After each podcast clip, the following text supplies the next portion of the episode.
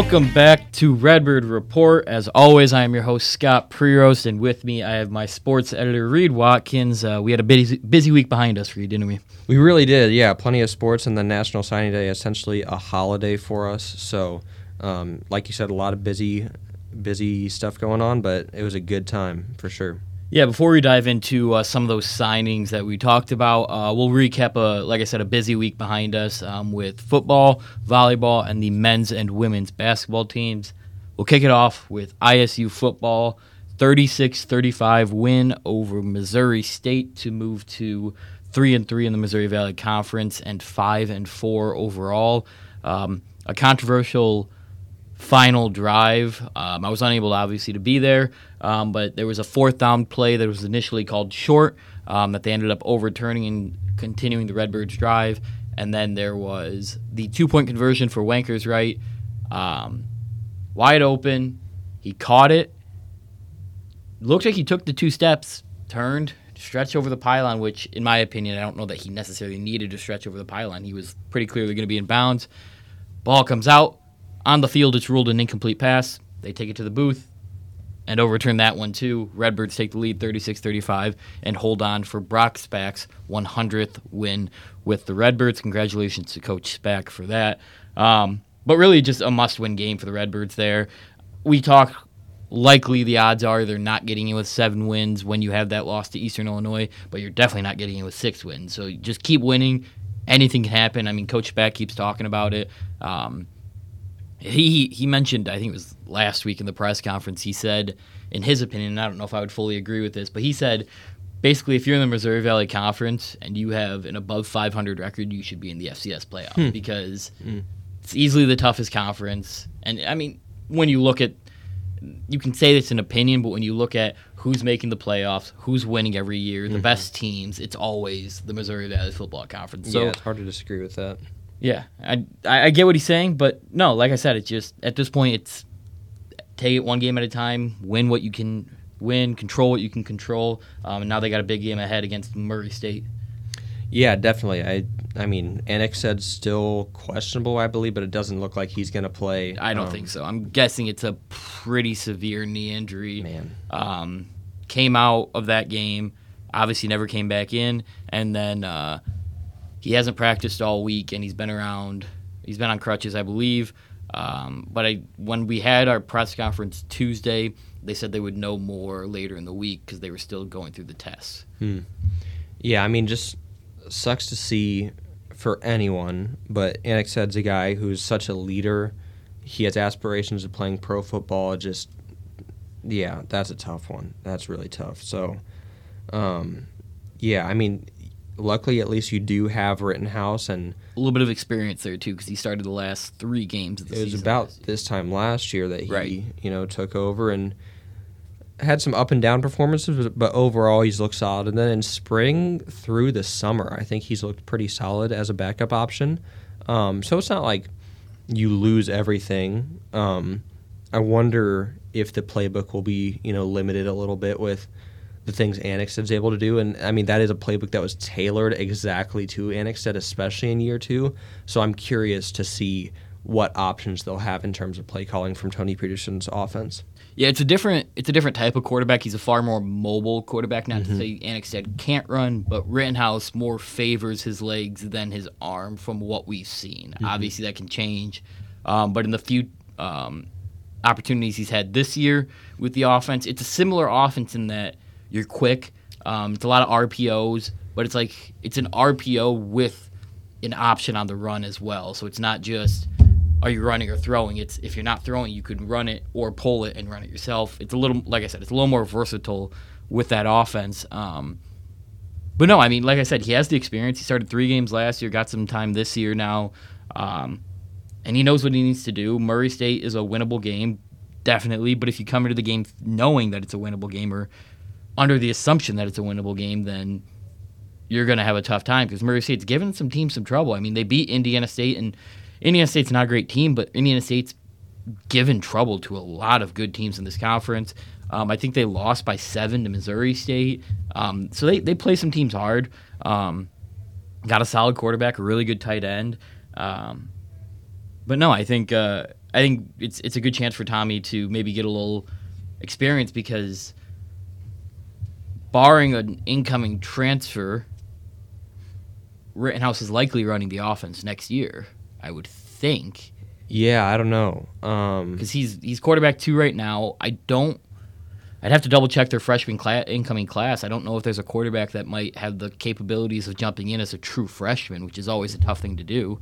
Um, otherwise, a transfer is your other bet. And I mean, I think Rittenhouse brings a lot to the table that you like, and it's just a matter of tailoring. Like you mentioned, this offense is tailored towards Zach Annexstad. Can you create an offense tailored towards Tommy Rittenhouse. Yeah, I don't know if I have gotten the sense that there is a quarterback in waiting, you know, scenario. Um, not to bring anything away from what Rittenhouse is capable right. of, but it doesn't seem like that's the commitment this team has made, and it'd be silly to make a commitment at this point right. in our season. But it just doesn't seem how that's projecting right now. And of course, they do have Mason Kaplan. I believe right. is the third string right now. Right. And he has Division One you know, Pioneer League football experience, but Division One football experience at Valparaiso. So, yeah, I think there could be um, some good quarterback competition next year, but obviously, focus has to be on Murray State, then North Dakota. Yeah, definitely. A lot to look forward to there. Um, like I said, 11 a.m. Saturday. Uh, the Racers will come into Hancock Stadium for the Redbirds' final home game of the season as they look to clinch yet another winning season under head coach Brock Spack. Uh, We'll move on to volleyball. Um, another tough 0 2 weekend, and an even tougher weekend when the news that you broke yesterday, Reed. Um, Hannah Reichensperger out for the year with a torn ACL. Um, Reagan Haith comes back at the perfect time, it feels like, but losing Hannah is obviously a massive loss. Yeah. Um, just looking at that UIC match on Friday, if a team has ever deserved a free pass I would say that's it. I mean, they were up 24 23 or 22 and when Reichensperger went down and it just felt wrong to even keep playing the way the emotion in the arena changed after that. And it's just such a tough thing to see because she's such a leader for the team um, not only in her production but in her um, mentality and you know attitude that yeah it just hurts to lose someone like that. Um, so obviously you have to that night you have to play without a second middle blocker which is just such a challenge i mean that, there's not really a great way to do it and then luckily you know Haith is cleared on saturday morning um, but then she comes back she plays well but you have people in unfamiliar positions, and um, it just takes a while to get used to the differences made. And they took that first set against Valpo, and it looked like they were going to be rolling to a win. Um, but obviously, Valpo just kind of started clicking and took advantage of any miscues ISU had, and um, you go 0 2 that weekend. So it's not something I'm really interested in holding against this team that 0 2 weekend um, with everything that happened because, like I said, just such a challenge to move on from that. Um, so, yeah, I think this is the weekend that we'll see can they come back and play the volleyball they were capable of playing on that 9 0 win streak they had. Um, they're playing against two teams that they have not seen this year in Southern Illinois and Missouri State, and they're both huge matches for seeding. Huge. If they win out, it looks like they can take the three seed in the MVC tournament, which is, I mean, just seeding matters so much because if you, the longer you can avoid playing Drake in Northern Iowa again, the better. Um, so even making the tournament as an eight or seven seed, obviously you get a chance to advance. Um, but then you have a meeting with UNI or Drake in the semifinals. So definitely want to secure a third or fourth seed um, for your best chance in the tournament. Yeah, like like you mentioned, I think it's gonna be really interesting to see how this team responds to that injury for Hannah. Um, sometimes it helps the team because it just gives them motivation, like do this for her or whatever, mm and sometimes it hurts because it's just such a distraction sometimes. And it's I think this team's the type of team that can avoid letting it be a distraction, letting it hurt their play in terms of like I said, just being a mental thing. But like you said, Reagan Hayes coming back at the perfect time. Um, but this is just a big weekend. Um, couple big matches. You don't want to fall any farther than you have. Um, you only want to climb at this point. Um, and like you said, just avoid playing Drake and UNI as long as possible because those are some very good volleyball teams right there. Yeah. Um, I just want to add, like, obviously, um, we almost forgot how good Reagan Hayes right. was. I feel like because she was out since September third. Um, we almost forgot how good she was, and the fact that she was able to come back and have nine blocks, eight kills in her first game back in two months is just crazy and uh, a testament to everything she's been doing to get back and to stay locked in on this season, um, which isn't easy when you're out with an injury that you don't think. I think it was a stress fracture in her foot. Like you don't think that's going to take so long to get back from, and there's no real timeline for it. So yeah, testament to Reagan Hayes, and then also Cassie Jordan. What a senior season she yeah. has had, playing. I mean, this just isn't how it was supposed to go. You know, she was supposed to be. Um, she started the year behind Reichensperger and Hayes, and now she is in a, a couple different ways, just starting and filling in, but doing so much more than that, and really excelling in her senior year. Obviously, she talked about like it's not how you picture it, but she has stepped up been ready when she was called on, and um, just given this team a chance to compete this year. Yeah, this has really been a year of players stepping up in a big way, um, which is good for this team. It's a really young program still in terms of the core of their roster. I would say a young staff, um, and I'm excited to see what they're able to do um, these last this last week and a half, and then heading into the Missouri Valley Conference tournament um, in two weeks. Um, I think that's it for volleyball. Mm-hmm. And we'll move on to the basketball teams, starting with men's basketball. Um, they won at home um, against NAIA Lourdes 75 to 56. Um, no Kendall Lewis. Um, he forgot, the way it was described to us is he forgot to fill out the required papers in order to participate in a summer league game um, this past summer. So he had to sit out of a game. Um, and then Chase Walker, um, you talked to Coach Pete and they wrote that story as well. Um, it's looking more and more like he's going to redshirt this year. Um, there's just, and it's not a knock on his talent. It's just looking at how this roster is built. You want to maximize his eligibility. So giving him this redshirt year, then giving him four full years where he can be 100% healthy um, or as healthy as possible is probably the best move for this team. Um, and that's kind of what Pete talked about in the press conference post game, um, and that's why they're doing it. But they have the forwards, I think, to step up. Miles Foster looked really good. Brandon Lieb starting to stretch the floor, and that's something Kendall Lewis will you'll see him do this year as well, while also being a great defender. Um, I don't believe Haruna Sissoko has dressed yet this year, uh-huh. um, and then Ryan Schmidt as well. Those are your forwards, and then the guard play's just been really good this year as well um, across the board. So a good start. Granted, like you mentioned, you went from Division three, now you're into NAIA Lourdes, and now you're jumping into a a pretty solid Division One program in St. Louis. Yeah, let's go back for just a second um, about the Lourdes game because all summer since it was announced, I was like, okay, this is the exhibition.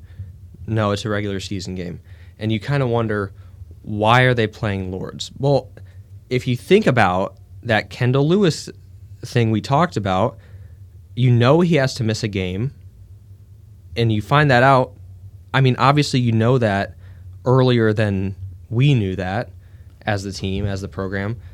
Why not bring in a game against an NI, NAIA opponent where you can probably handle them without Kendall Lewis if you know he has to miss a game um, early in the year because of this? Really, it's a non issue, but obviously he has to sit out a game it might have just been a genius move by the coaching staff. The more you bring it up, the more I think there's a very real possibility that that is the case. Right. And so I think we have our answer in my mind. Obviously, this is not confirmed, this is just a working theory. But in my mind, I think that's why you bring Lourdes in. So you don't. I mean, Pedon talked about how you don't want to coach many games without Kendall Lewis.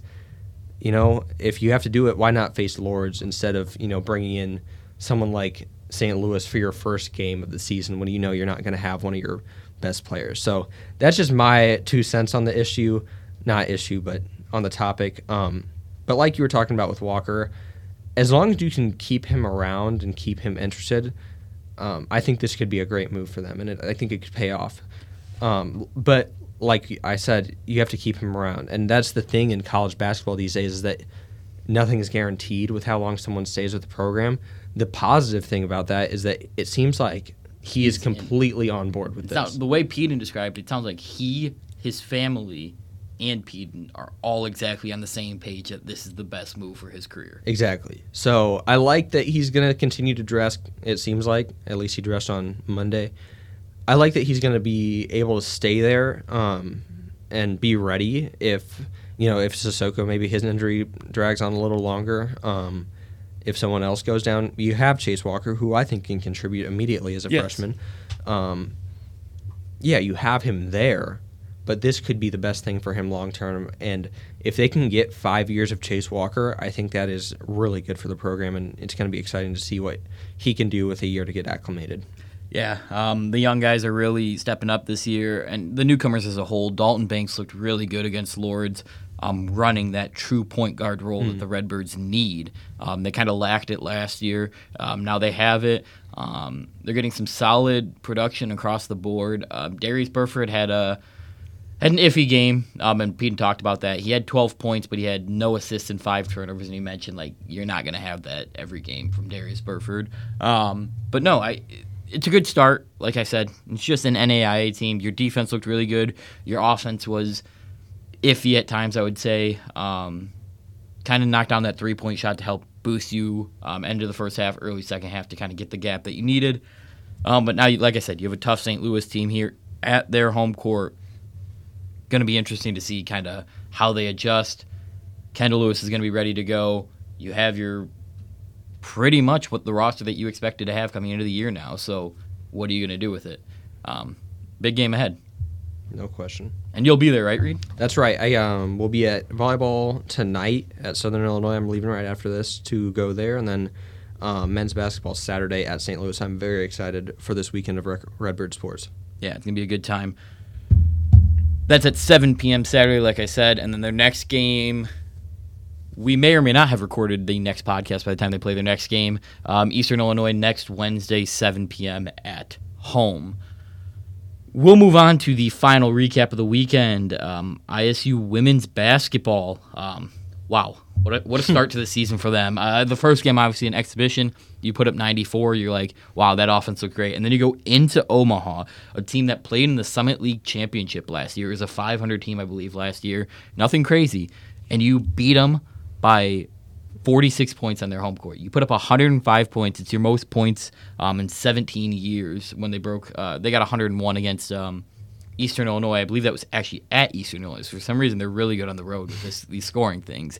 Um, but no, the team just looked really balanced. Um, Maya Wong had, I believe it was 13 in the first quarter, and then she scored four more in the second quarter, and then didn't score the rest of the game. Deanna Wilson took over the third quarter. She finished with 19. Caroline Waite had 17. So those three combined had 53 points. So that's over half their points. Um, you had Savannah McGowan um, at 12, Deja Smith at 11. Like you're getting contributions across the board there. Um, and then the name I do not want to overlook. Kate Bowman only had mm. four mm. points, but she had 12 rebounds, four assists, um, two steals, and they have her listed as zero blocks in the stat sheet. But there have been multiple people upset because it seems like Kate Bowman gets taken away blocks whenever they're on the road. like they, for some reason, miss the block. And I think some people um, thought she had maybe a block or two more. But regardless, the impact that Kate Bowman has on the game outside of – scoring the basketball is exactly what this team is going to need from her mm-hmm. this year. Um, that's what she did last year. That's what she did the year before when she was an all defensive player. Um, it's a huge piece of this team. But just seeing everyone produce, um, all these freshmen, all the newcomers, all the returners, everyone seems to be molding. And Gillespie said, like, this isn't going to look like a playoff team early. And I know it's one game, but when your offense looks like that, game one of the year, that's a pretty good sight. Yeah, I mean, let's be very clear that I mean they played a D three. You go up to play a D one in the Summit League. I mean, it's not the most notable conference, but it's the Summit League. It's you're on their home court, and to put up 105, beat them by 46, it's just ridiculous. insane from a D1 playing a D1. I mean, if you don't look into it, you might write this off as oh they went and played another you know D3 an NAI a D2. This is a Division One team. This is no pushover. Yeah, they they rolled them.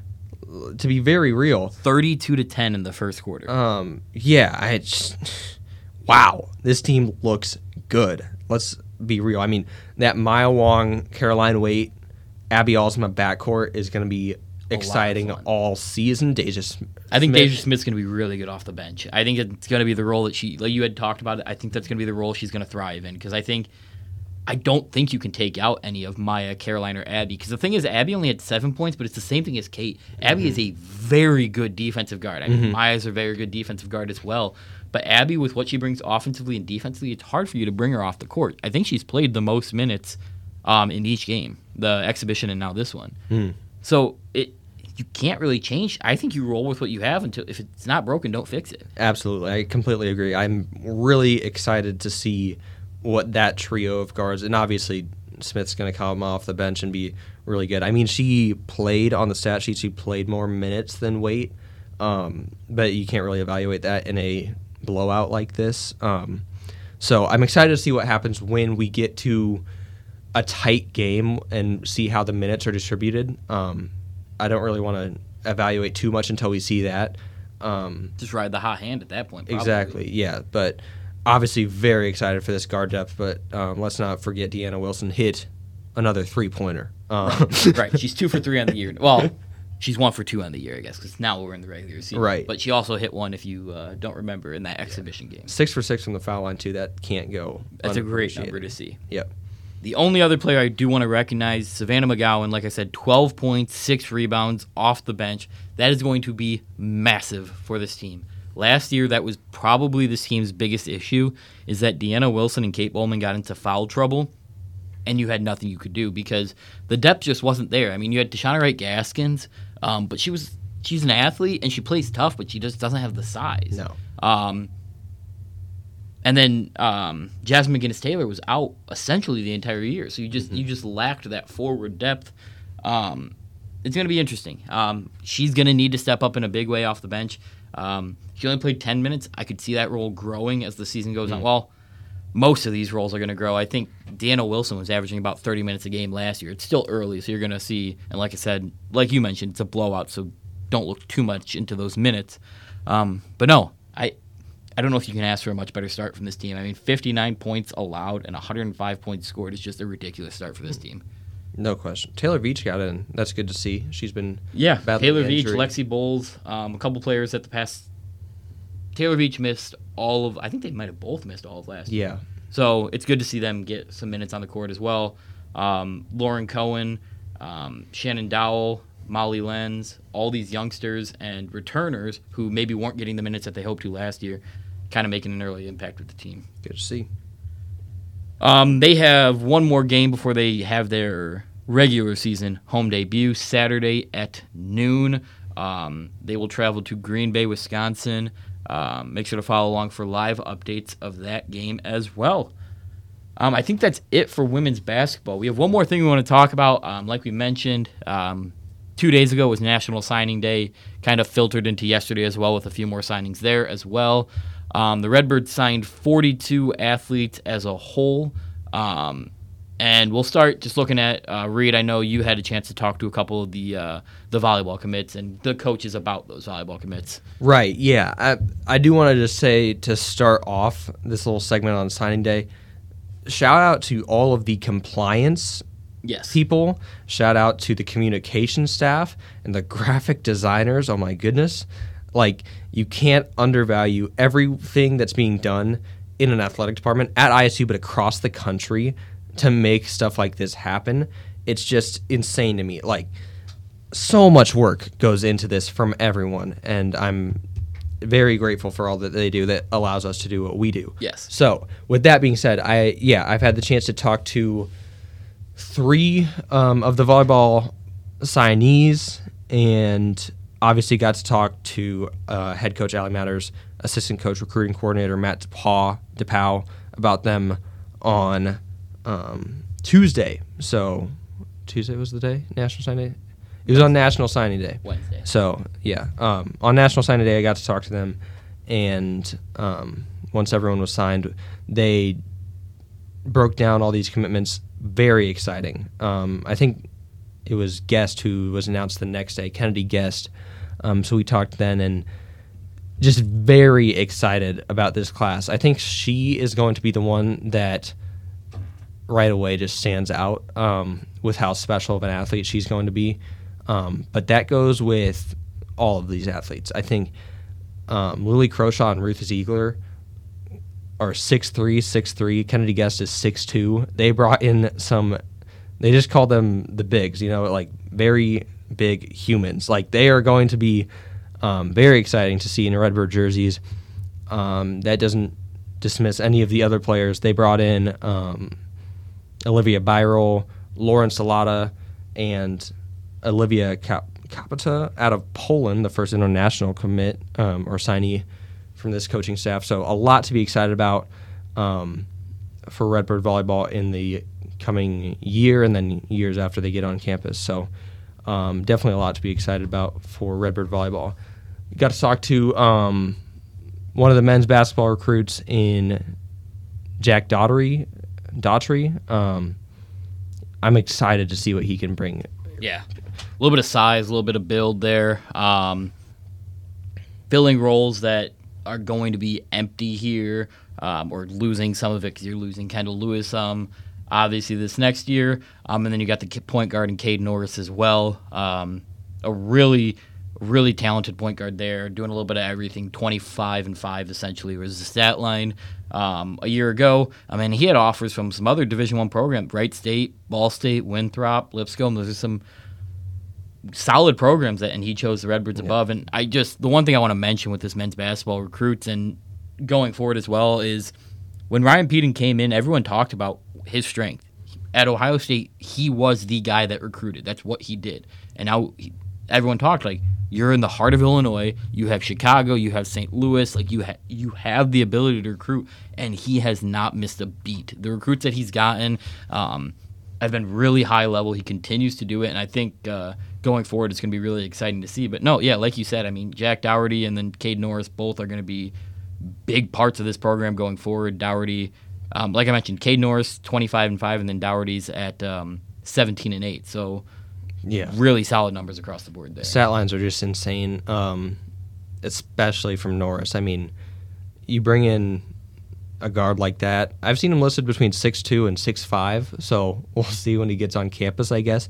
But um, then Dougherty is like such a shooter that it's really impressive. Uh, Pedon said at six eight he shoots the ball as well as anyone we've evaluated in this class. 43% on 200. And it's not just on like 20, 30 tries. It's 245 three-point tries. It's pretty amazing. I, and that's the thing is Ryan Pedon likes talented forwards. You can't right. just have size. Um, you have to have skill. And that's what we're seeing um, in this class and from a lot of the guys he's brought in. Yeah, the last recruits that we had a chance to kind of get to know a little bit and hear from in terms of um, the coaches talking about them as well. Um, ISU women's basketball, um, Grace Nelson and Trista Feta, I believe is how you pronounce it. A couple really talented guards. Um, Trista Feta, I believe, has a chance to win her fourth straight state championship coming up this next year. Um, she averaged, I think it was like, what would we say, nine points, um, eight rebounds as a sophomore, and then she's shooting like forty percent from three as or is well. that a uh, Fensky? Oh, that's I'm sorry, I'm getting a mix up. Jordan Fensky, um, their commitments. Commit. Trista Feta, Grace Nelson are the signings. Um, but no, yeah, Grace Nel- Nelson and Trista Feta just fast, talented guards. Those are the two big things. Um, and then winning, like I said, that Kristen Gillespie talked about um, in some videos released by the uh, the program earlier this week. Yeah, no question. Um, they are just. I think you're seeing this program grow and bring in more and more high profile uh, commits and signees, like you mentioned. Um, you have Feta's stat line in there, courtesy of Wisconsin Sports Network 17 points on 55% shooting, 43, almost 44% from three. I mean, that's really impressive. I think this the guards specifically that they brought in, you're going to need to find a way to fill in those forward spots with Deanna Wilson leaving. You have Savannah McGowan as a freshman right now, which is huge, but um, Yeah, the guards they are bringing into this program are just continuing the legacy that we've seen starting at least with Juju Redmond. I mean, you can go back as long as you want, but Paige Robinson, Mary Crompton, you have that trio we just talked about. The guard play at, in Redbird women's basketball is outstanding, and I think we're going to see that continue with this class. Yeah, and I mean, you're seeing it as a whole, though. Like I said, you have the two signings, both guards, and I believe both commitments for 2025 mm-hmm. um, are guards as well. So they're really you can see where they're focusing. Uh, Gillespie seems to have a talent for developing guards. No um, question. Um, she was a guard herself, obviously at North Carolina State. So yeah, no, definitely. Definitely a lot of exciting signings here um, for the Redbirds. Like I said, 42 as a whole across all the sports. Um, a big week uh, for the Redbirds and ISU athletics as a whole. Um, I think that's it for me. Anything else from you, Reed? That's all I got. All right. Well, uh, like I said, a big weekend ahead. Um, football hosts Murray State. Um, volleyball travels to Southern Illinois and Missouri State. Um, and then men's basketball, St. Louis, women's basketball, Green Bay. So a big weekend ahead. Uh, make sure to follow along on our Twitter accounts at the underscore vidette and at vidi underscore sports. And we will talk to you guys again next week.